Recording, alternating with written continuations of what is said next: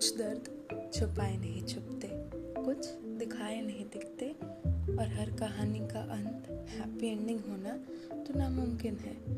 कुछ का ख़त्म होना ही सुकून देता है। आज मैं ऐसी ही एक कहानी आपके लिए लेके आई हूँ, जो समझदार को भी उलझा देगी। एक ऐसी मिस्ट्री में जिसकी एंडिंग शायद ही किसी ने ऐसे एक्सपेक्ट की होगी जैसी उसे मिली।